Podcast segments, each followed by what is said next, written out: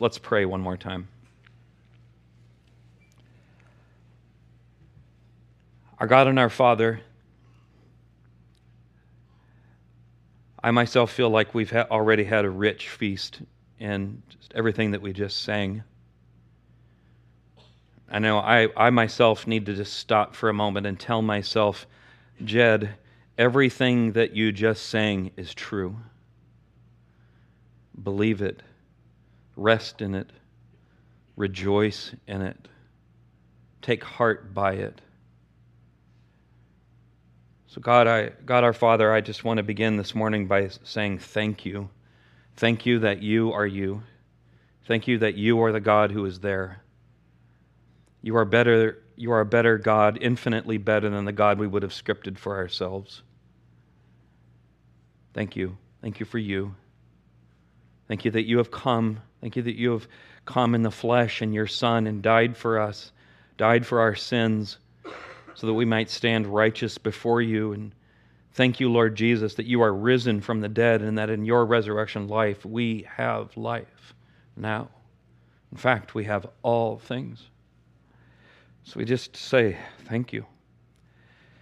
Thank you, and we ask the so then will you do yet still more now in the preaching of your word? Will you make your word clear? And will you, by your Spirit, continue what you've already done this morning and work in us, we ask. Show us you, Lord Jesus, we ask. In Jesus' name, amen. The Corinthian church is divided. Chapter 1, verse 10 of 1 Corinthians. That's because, chapter 3, verse 1, they are largely immature, immature and unspiritual. One person says, chapter 1, verse 12, I follow Paul, another follows Apollos, another Jed Brown, Another one says, well, Mike Bowers says. And then there's always that one guy, you know, that says, oh, yeah, well, I follow Jesus. I'm biblical, you know, which you chuckle because, and all, of course, all the others say to that, you mean I'm not following Jesus? You mean I'm not biblical? The result is envy and bitterness and anger everywhere. The pride of one person activates the pride in the other. So, elsewhere, this is why Paul says in Galatians 5 25 and 26 that if someone is conceited, what happens is they provoke others to envy and pride, which is profoundly unspiritual. Or as Paul puts it there, not keeping in step with the Spirit. Thus, Paul says in Ephesians that what really grieves the Holy Spirit is not, you know, those really big ticket item sins, but Ephesians 4, verses 30 and 31, bitterness, wrath, anger, and clamor. That's what really gets the Spirit. The fundamental cause of all of that, Paul says in 1 Corinthians, is that, under, underlying all of that, is that we are living by the wisdom of man, not the foolishness of God. So I'm going to revisit today, first, chapters 1 and 2 of 1 Corinthians to remind us of what this foolishness of God is, what Paul means by that. Then we will consider um, uh, just how we are to apply this, just what we are to do about this as we look briefly at chapter 3. The foolishness of God, the foolishness of God is this. Chapter 1, verse 21, that he intentionally chose, God intentionally chose to deliver his grace and salvation in a manner and a package that everyone in the world would deem foolish. God designed it that way. So, so think of it this way. I, I think I have a very high, very artistic chart here to show you. Yeah. Um, in, inside that circle, inside that circle is all human wisdom from Adam until the end of time. Inside that circle is all human wisdom.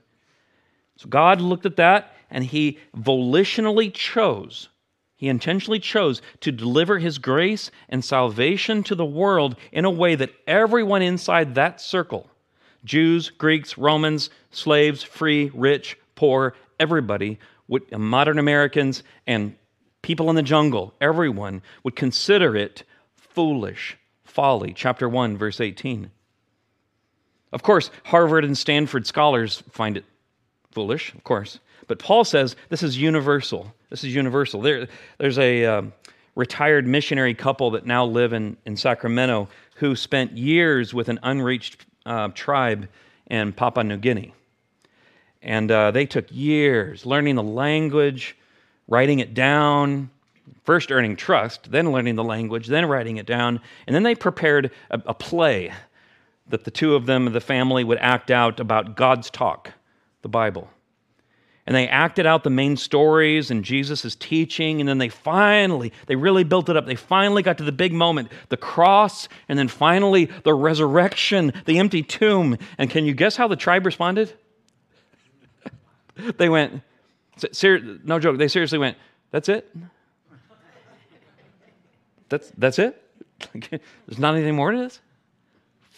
Even the, the tribe in Papua New Guinea thought it was foolish. Foolish. No different than a Stanford sociology professor. But God would save that tribe, but He would do it by His own power, not by the ingenuity of the missionaries, but by, as we will see, His Spirit. Thus, Paul says God did not package salvation in human wisdom, sending it, you know, through a wise guru sitting on top of a mountain with his legs crossed, handing out fortune cookies. You know, that's not how God did it.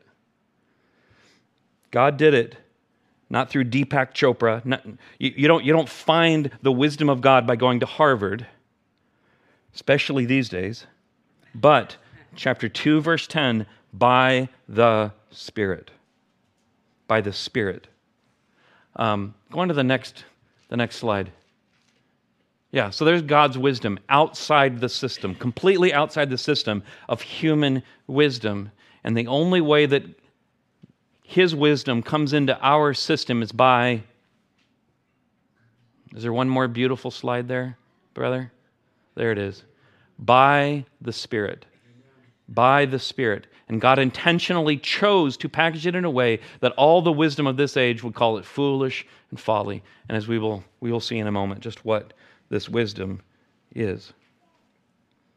Um, the gospel cannot be discerned at all for what it is, chapter 1, verse 18, except by the wisdom and the power of God, except by chapter 2, verse 14, by the Spirit. By the Spirit. In this way, God shames the wise of the world, chapter 1, verse 27, so that, chapter 1, verse 29, no one may boast. The reason why God does it this way is that no one in the end may boast that we contributed anything to our salvation except our need, except our need of it. So then God gets all the glory and we get all the good. So, just what is this wisdom of, above, from above, that comes by the Spirit? It's not a system of philosophy. It's not a higher wisdom. It's not Gnostic enlightenment. It's a person. Chapter 1, verse 23 Christ and Him crucified. Christ and Him crucified, whom we once regarded as Ben Shapiro does, a foolish rebel who got himself killed. We, foolish, foolish. But He's now, because of the Spirit, become to us Chapter 1, verse 30 wisdom from God, righteousness, sanctification, and redemption. Now, it was this wisdom, Christ and Him crucified, that, that constrained Paul and how he related to the Corinthians. Chapter 2, verse 1 not as the big man. He didn't come as the big man with lofty speech. In fact, Paul says in chapter 1, verse 17, chapter 1, verse 17, he says, I, in fact, did not come with any wisdom at all. I did not come speaking to you any wisdom at all, worldly wisdom. So you heard that right. The original Greek in chapter 1, verse 17, if, if your version says eloquent wisdom, the original Greek doesn't have the word eloquent. Paul says, I did not even come with any wisdom, not worldly wisdom. That is, Paul then, because of how God has, has come to the world, because of how God has brought his grace, Paul, in the same way, volitionally chose not to employ any highfalutin wisdom of this age in the turbulent founding of the Corinthian church. Because, he says, he did not want to empty the, empty the cross of any of its power. Any of its power. God's foolishness and man's wisdom cannot and will not occupy the same space. So then Paul walked in the footsteps of his God and intentionally, volitionally knew nothing among them except, chapter 2, verse 2, the foolishness of God, Christ and Him crucified. Why?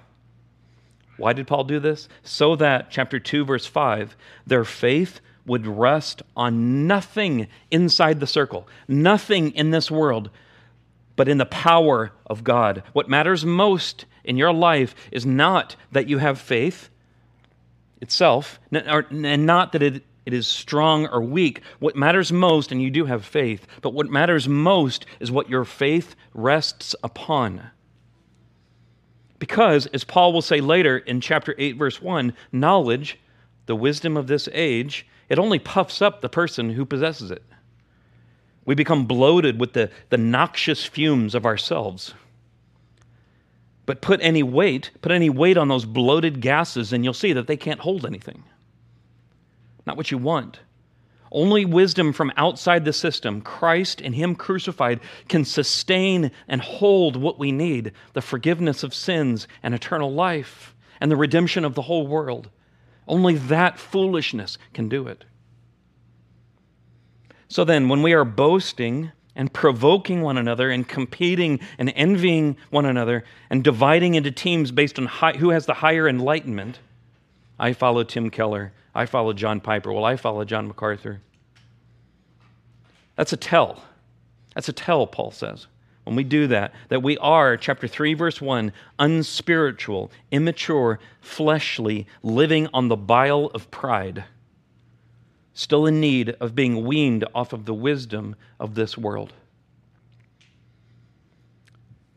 So, that's the background. what do we do with this?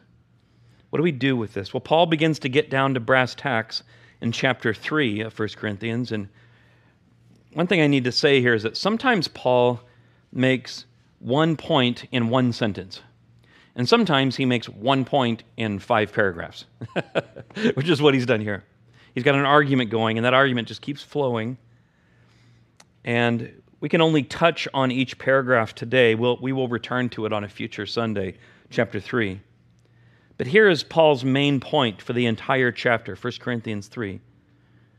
He tells the Corinthians and he tells us to repent of being deceived by the world's wisdom and become a fool, to become truly wise. And the way we will demonstrate that we have that wisdom, the way that we will demonstrate that you are God's fool, we, us, we will demonstrate that by being united together around Christ.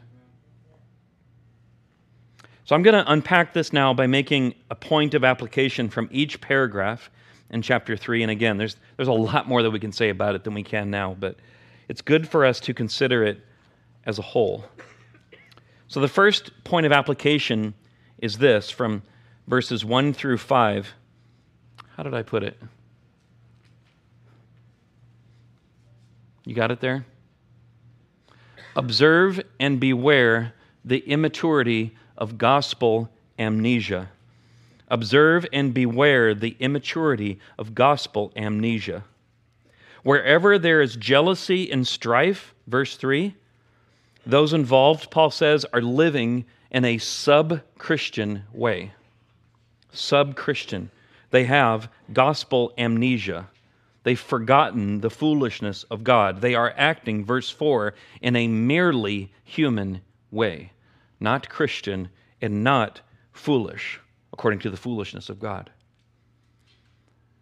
When you and I observe such things, we should assume, whether it's in ourselves or in others, that that's what's going on. We have gospel amnesia. That's the real issue. It doesn't matter how long the people involved have been going to church. As long as we have the disease of gospel amnesia, we remain immature, childlike in our faith.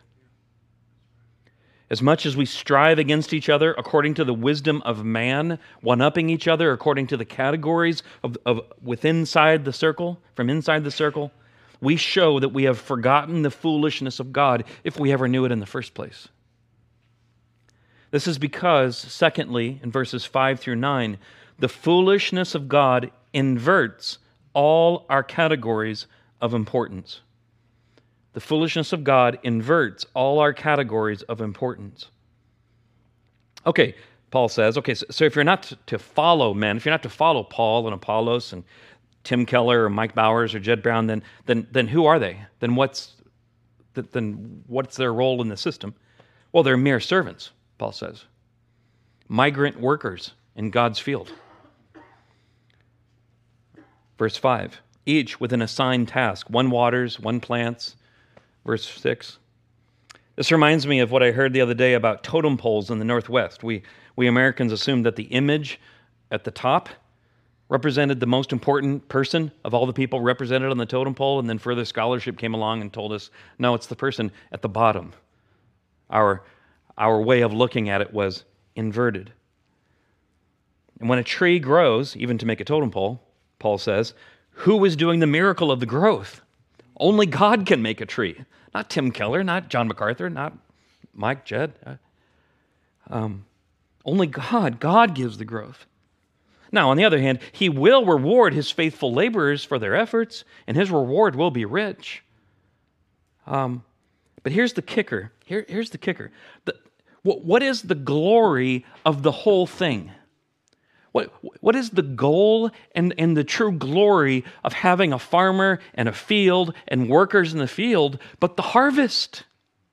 The thing that grows out of the field. That's the glory of it. The point of it is what happens in the field, not the workers, not the farmer, even. That's the glory of it. The whole point of having a field is producing a delicious, beautiful harvest. And Paul says, What is that harvest and what is that field that's producing this beautiful harvest? But you, Corinthians, you, Grace Church, you, Godworks Church, you're the point. He's building up to something here, but it's it's amazing what, he, what he's building up to, this, this point that I, I trust will, will challenge and help your point of view as you look around and you think about what are we doing here right now? But then Paul changes the metaphor importantly, and he moves from a, the metaphor of a field to the metaphor of a building. He says, You together, you all are his building, his temple, God's temple. So then, thirdly, um, and and the, the point of this, this longer paragraph, verses 10 through 15, is this. When it, when it comes to one of God's field workers, you don't know for sure of the quality of their work until the last day of the harvest. Is that how I put it? Yeah.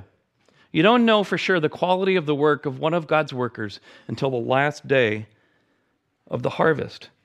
Because, verse 13, on the last day, the last day will disclose whether or not every worker was faithful or not. You, you can have some idea before then. You can look at your Bible, you can track, but you don't know for sure until the end. So, so don't follow men, Paul says. Don't follow men and don't divide over men, he says, because that man that, you may, that you're following now may very well be the next Ravi Zacharias who was lauded and appreciated for all of his worldly wisdom while he lived, but when he died after his last day, turned out to be a total lecher behind closed doors. When he faced the Lord, I'm convinced, verse 15, all of his reward was burned up. And if he was saved, if at all, it was only, as Paul says here, only as through fire. So, what are you following him for? What are you dividing, following this guy for? So don't follow men because you, you, you won't even know if, if they were worth following until the last day reveals it. That's Paul's point. So then, finally, or fourthly, in verses 16 and 17, I, I summarize it this way um, realize, realize that the glory of God is not in his workers, is not his workers, but his church, the bride. Realize that the glory of God is not his workers, but his church, the bride. In order to understand verses 16 and 17, you must realize that the yous here are plural. If you could bring the verse back up on the slide. So the best translation here would be to say y'all every time you hear the word you. You may very well have read and understood these verses before as individual, but it is decidedly not. That may very well be our American individualism breaking through here in your reading of it. But read it again. Do you not know that y'all are God's temple together and that God's Spirit dwells within y'all? Whew, that changes things.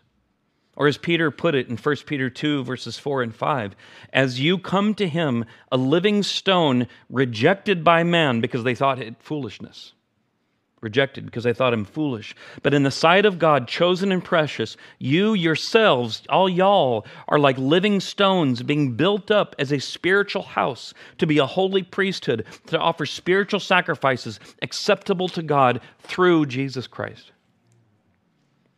Not you, not, not you, the individual, but, but y'all are one spiritual house made up of many living stones. And the, the point is not the stones, the point is the house and what lives inside the house, the glory of God by the Spirit inside of us. Does that blow? Does that make you feel privileged? It should. The temple of God is here within us. The Spirit, God has condescended to dwell within us. And you say, You mean, you mean us? This raggedy band of people? Yes. Yes. That's why the early church, when, when new Christians were catechized and they, they came for their baptism, one of the things, one of the sort of the oaths that they oaths that they would make is that they would say, I believe in the church. Because you can't always see it. it must be perceived by faith. This is the temple of God? Yes, it is. That's what Paul's saying. Amazing. Amazing. We are one spiritual house made up of many living stones. Yes, God loves you. Yes, of course. But the church together is the glory of God's work, his planting in the world. Not, not the individual person, not Tim Keller, not John MacArthur, not Mike Bowers, not certainly not Jed Brown or whoever. We're just workers in the field. The church together is God's workmanship. The church is God's fine china. The church is, as Paul will put it later in Ephesians, his bride. His bride. So take care, friend, verse 17. Paul now comes to a sharp point that we must take at face value. If anyone destroys God's temple, He's not talking about you and your double stuffed Oreos habit. Not what he's talking about at all. If anyone destroys God's temple with envy and provoking to pride and strife and divisions and one upping each other, it says here, God will destroy him. That's what it says. This is not a promise that we embroider on a doily, you know, in frame. Um, but it's a promise we need to heed all the same. You mess with God's bride, and God will mess with you. Because this is his fine china, his church. This is his bride. This is why I'm convinced that later Paul will say in chapter 11, verse 30, that some Corinthians had become sick and even died. He's not saying that every time somebody comes sick, it's because there's sin or something. Uh, not at all. But, but some were taking communion in an unworthy manner, and by that, Paul means in 11, verse 29, that they were not discerning the body. And by that, discerning the body, I believe what he means there is they were not thinking about considering the body of Christ, but not the literal body of Christ on the cross, but the body of Christ, all the people around. And then people were showing up getting drunk, you know, eating before this person or bringing more food because they were wealthy and the poor person didn't have any. And the Spirit of God went, Bleh! spit it out. I want none of that.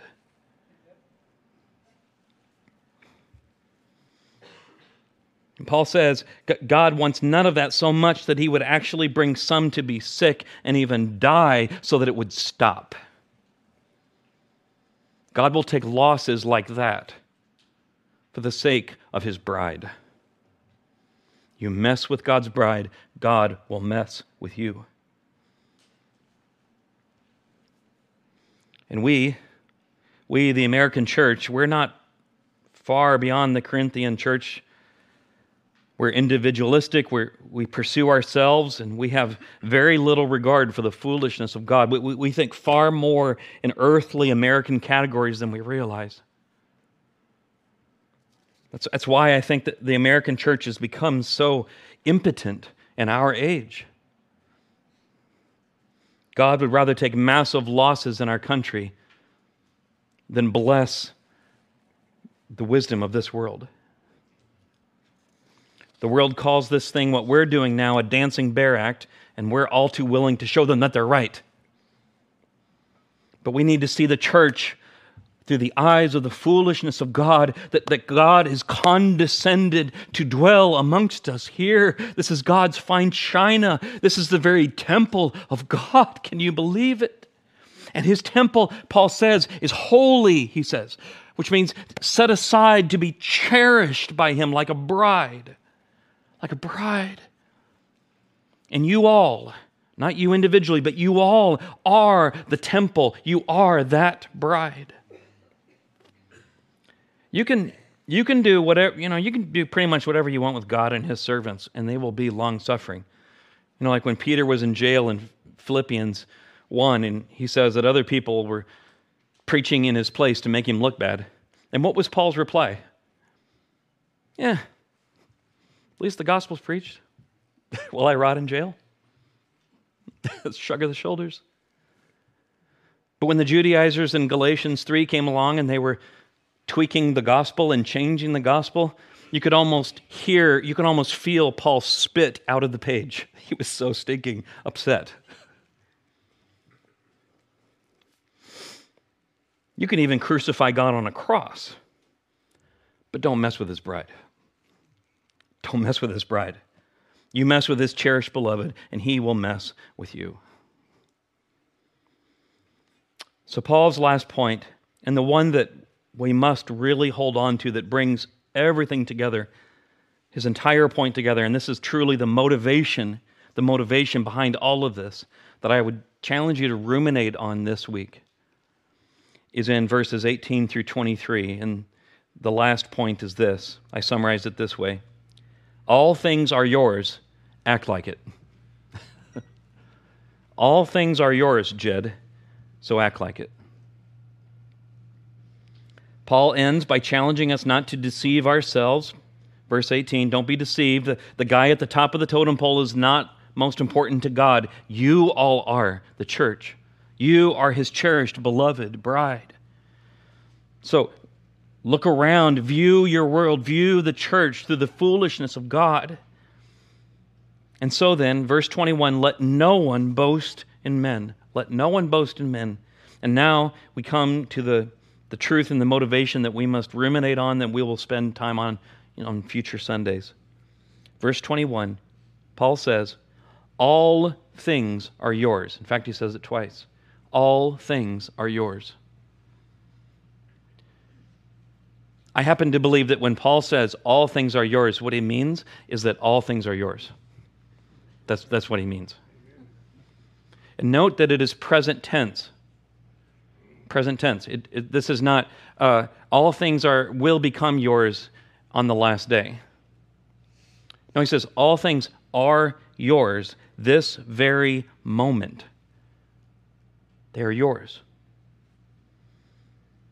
Let it sit on you. Let this sit on you. Because of the resurrection of Christ and because of his ascension to heaven, and because by faith, if you are in Christ, that's because you are you are united to him by faith. So you are, you are united, you are in him, and therefore all this true about him is true about you. Then, because you are in him, all things now belong to you, as if you yourself are ascended and reigning on high at the right hand of the Father. You have come into possession of all things. God now is working all things all things for your good, you who love him. Romans 8. You, y'all, the church, are the, are the glory of God's work in the world, the, the masterpiece of God, the glory of all of his doings. And everything else serves that now. Everything else in the world is serving you by God's sovereign ordaining of all things. Whether it's John MacArthur or Tim Keller or Mike or Jed or the United States or China or Israel or Palestine or the state capital or the economy or life or even death. Even death now, even death now is your servant. Even now, because of the resurrection of Christ, death itself is just a lowly doorman saying, Here, enter into paradise. Everything now serves you. You now possess, you now have all things.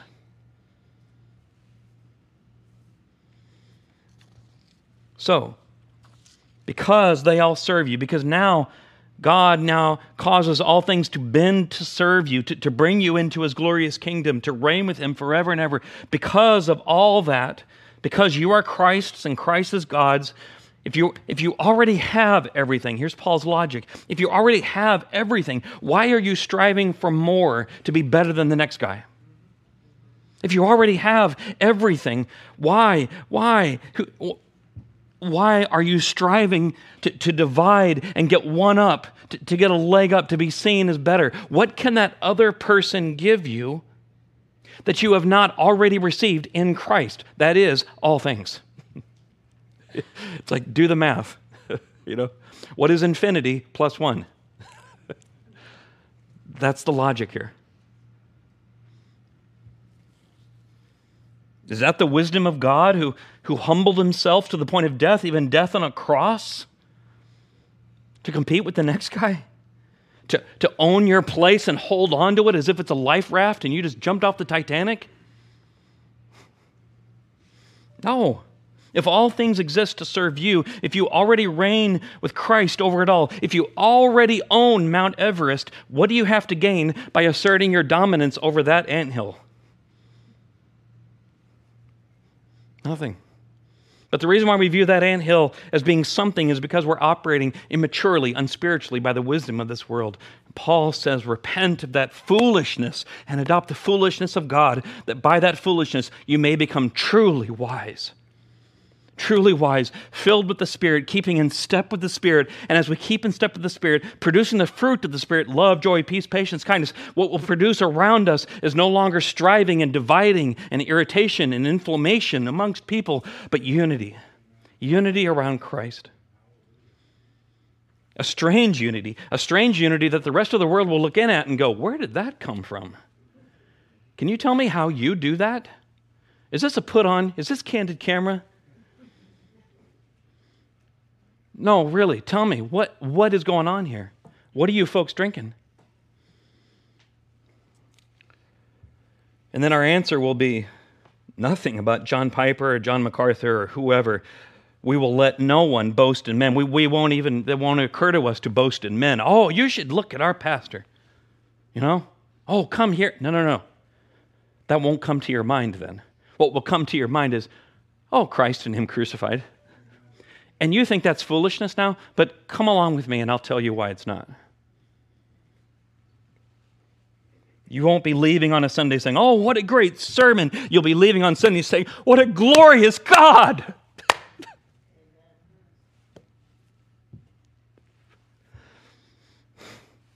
so let no one boast in men, because me, Mike, or anybody, any, any big shot, we're, we're just migrant workers in God's field. You are the point. The church is the point of the field. Instead, let us be truly spiritual. Let us be truly spiritual, moving on to true maturity. True maturity, which looks like generous deference to one another, generous giving way to one another, not, not claiming our space, but gladly giving it up. Because what am I giving? Do the math. What is infinity minus one? infinity. I'm not giving away anything. It's not mine. All things are mine. For what could that space give us? What, what, what could this ministry position give me? What, what, what, could looking better in people's eyes give me? What, what could that give me that Christ has not already given me? That is, all things. Do the math, Paul says. Do the math. I want to ask you today if, if you're here and you are not a Christian, If you've never given your life to Christ, I would invite you to do the math. One famous missionary, Jim Elliot, said, He is no fool to give up what he cannot keep to gain what he cannot lose. That's what we're talking about here today. Only in Christ and Him crucified do you find forgiveness of all of your sins, but more than just forgiveness, welcome welcome before the very throne room of God, the, the very same smile that God beams down upon his resurrected Son would beam then upon you. That's what God gives you, offers you in Christ, if you would trust him and follow him as your Lord. So, um, to again apply this sermon, uh, we here, we, we don't, we're not really into a lot of emotional manipulation, you know? We're not going to do an altar call and sing uh, As I Am seven times until someone raises their hand. I just want to say, like, if you, if you have questions about Christ, I would like to ask you to do two things. Number one, I would invite you to ask God to give you His Spirit. That He would reveal to you Christ no longer as foolishness, but as the very wisdom of God sent from above by His Spirit. So, will you ask God, Lord, give me your Spirit? I, I don't know what to think about this. Show me. That's beautiful. Pray that. And then if you would like to talk more about it, let's talk. Hit me up. Hit up Mike. Hit up anybody else that you see around here. Let, let's talk. Let's pray. Let's talk about it. Um, but for all of us, the need today is to see, to see and to hold on to just how infinitely you are loved and blessed in Christ. And how that, that gift can never be taken away from you. It is given and it is held by the generous, sovereign grace of God to you. You're beloved. You, you privileged people. you privileged people. The apple of God's eye in Christ. Yeah. So let's pray. Let, us pray that God, by His Spirit, would indeed help us to understand these things and to live in them. Father, I, I want to go first in this. Please grant me grace to repent of the ways that I follow worldly wisdom and think of things or people or situations in worldly categories by the wisdom of this world. Grant your foolishness to settle itself more deeply within me, to work its way down into the crevices of my soul, my mind, more deeply. Work it in. Make me pliable in your hands. Let me become foolish that I may become truly wise, and then I pray for everyone else here as well. Make us foolish that we may become truly wise with a wisdom not of this world, but a wisdom, the only wisdom that can save and redeem and transform and truly unite the nations. And will you do all of this, please, for the glory of your name as the giver of all of these good gifts? I pray this in your blessed, wonderful name. Amen. Amen. All right, have a seat, please.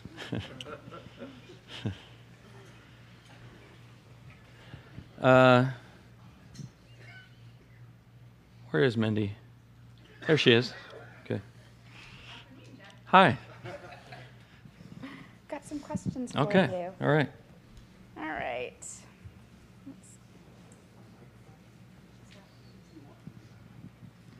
How do we battle the bitterness, wrath, and anger? How do we battle bitterness, wrath, and anger? Um, yeah, so, someone just said prayer. Uh, th- there's a couple. Well, yeah, I don't want to preach another sermon. um, but uh, uh, very quickly, n- number one, in Ephesians 5, Paul uh, there puts his finger on uh, thankfulness. That thankfulness learning to be thankful always, to rejoice always. Again, I say rejoice. That's in Philippians. Um, he, he says there in Ephesians 5, um, uh, let's see. Um, but sexual immorality and all impurities and covetousness must not even be named among you as is proper among the saints. Let there be no filthiness, nor foolish talk, nor crude joking, which is out of place, but instead let there be thanksgiving. So first there is there is the discipline of thanksgiving when we remind ourselves of the foolishness of God as we preach the gospel to ourselves daily. We are um, driven to thankfulness. Um, the, however, the the other thing that um, James says in James 4, I wish you could put it up on the slide because this is, this is worth pointing out. Very similar uh, textual note here to, to the one we had this morning. James says, What causes quarrels and what causes fights among you? And what he means is among people, not. Um, he goes on to say, is it, is it not this, that your passions are at war within you? And what he means there is that, you know, there's one piece of Dan's glorious cinnamon rolls left, you know. and uh, me and Jim both have a passion for Dan's cinnamon rolls. And we both see at the same time that there's only one cinnamon roll left. And so we look at each other and Jim's closer, so Jim takes off running, but I trip Jim. You know? I, I, say that laughingly, but Paul says, or James goes on to say, You desire and do not have, and so you murder. Trip. Or you, you murder by slander. We don't literally shoot people in church, but we kill them all the same with gossip. And, um, and so he says, uh, You covet and cannot obtain, so you fight and quarrel. You do not have, he says, because you do not ask. In that scenario, it never occurred to me or Jim to just simply ask the God who has already given us all things, the God of all cinnamon rolls, God, can I, can I have a cinnamon roll too? You have all the cinnamon rolls. Never occurred to us. We do not have because we do not ask. And then he goes on to say, You ask and do not receive because you ask wrongly to spend it on your passions. In other words, all you want is the cinnamon roll. In that moment, that's your effective God. That's what's controlling you. That's what's ruling you. You are not filled by the Spirit. You're filled with a lust for cinnamon rolls. um, not Jim, but me. Um, so, this is why, this is why it says in the next verse and by the way, you can't really read James if you're a snowflake. If you know, because he he doesn't pull any punches. He says in the next verse, "You adulterous people," and the ESV has kind of softened that. You might think of other words that you might use instead of adulterous people. The reason why I say that is that when Jim and I are running towards that thing and tripping each other and for the last cinnamon roll, we are, are showing that both of us have already defected from God. And we're running after our true God.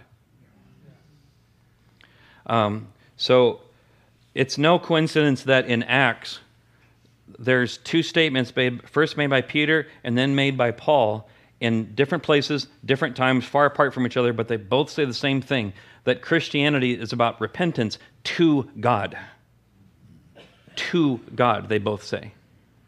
And so, um, what Jim and I need to do in that moment, because then I trip Jim, but he gets up and punches me in the face, and then he grabs that last cinnamon roll, and he's just munching on it, and he's just looking at me. Oh, this is so good. And now, how do I feel? I feel bitter and resentful and angry at Jim because um, cause I wanted the last cinnamon roll, and he got it, and he's just staring there. I hate it that he's enjoying himself.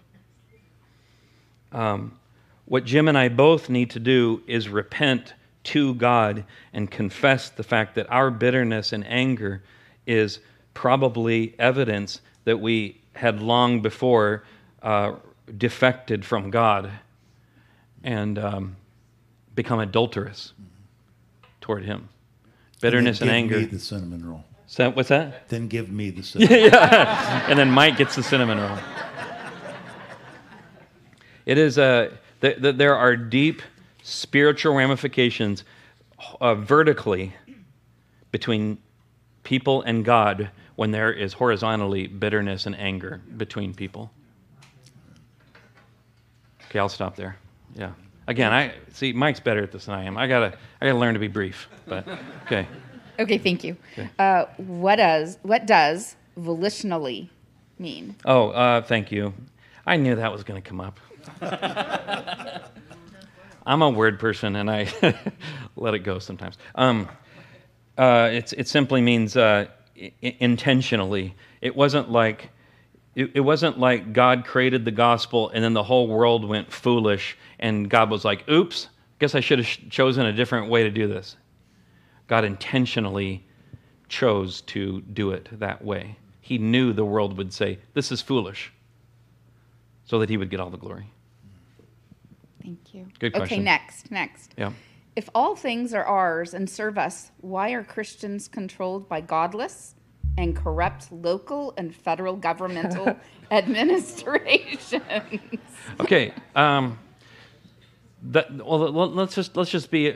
We're supposed to be here in spirit and in truth, right? That's what Paul wants. Right? That's what uh, Jesus says to the woman at the well in John four. Um, so we want to we want to be careful by the Spirit, but then in truth we want to say the basis of that question is largely true.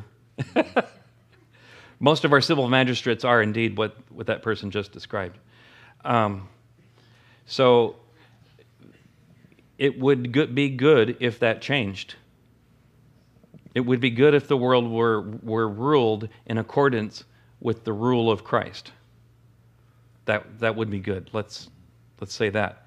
And at the same time, until that happens, God is so sovereign, God is so in control that he uses even corrupt, I don't know how this person put it, corrupt, godless uh, monkey mucks to uh, serve us to serve our good. Their most evil deeds will serve our greatest good. How do I know that? Oh, because of the foolishness of God, because of the cross. The worst evil ever perpetrated by politicians in the history of the world has served for our infinite blessing forever and ever and ever. right? Right?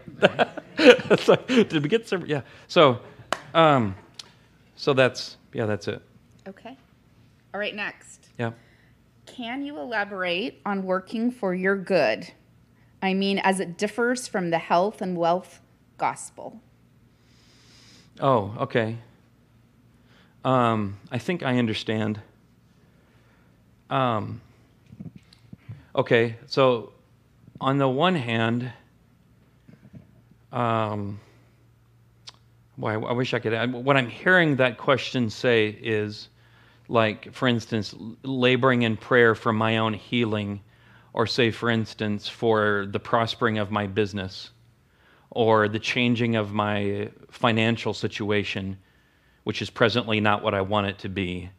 How do I pursue that without falling into the health and wealth prosperity gospel, the name it and claim it, um, speaking into the air and claiming an upgrade to first class, as Joel Osteen talks about in one of his books?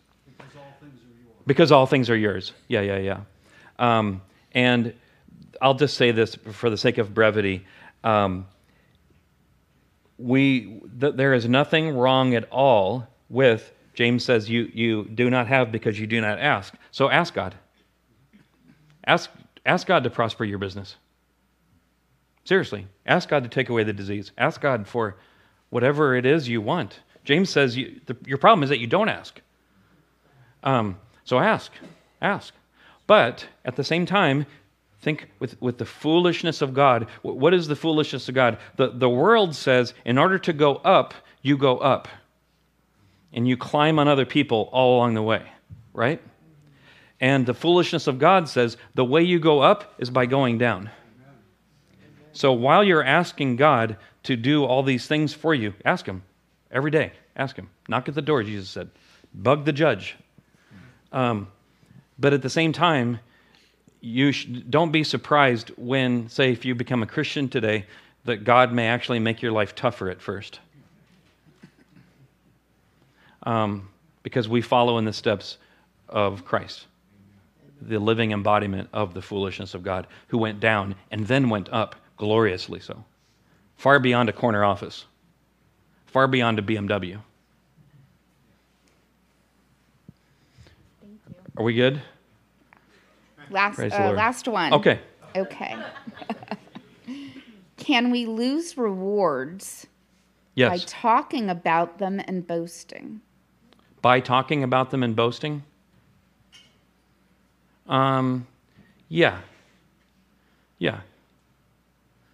Yeah, Jesus says that, you know, like on the Sermon on the Mount. Don't don't pray this long prayer. Don't get up and go on and gobble gobble. Don't don't go on. Don't go do that because when the person says after church, "That was a really good prayer," there's your reward. That's just done. Jesus talks about. The, it's interesting. Note in the Sermon on the Mount how often Jesus talks about reward. It's like I don't know, like twelve times or something. It's, it, it might be the most repeated thing he says in the Sermon on the Mount is reward. So live for reward because God is a lavish rewarder far beyond what we deserve, all by grace. You did this one hour of work, here's all eternity, my kingdom forever. You know, he is a lavish rewarder. But yeah, don't, uh, don't be like Esau and trade it for a bowl of porridge of man's praise.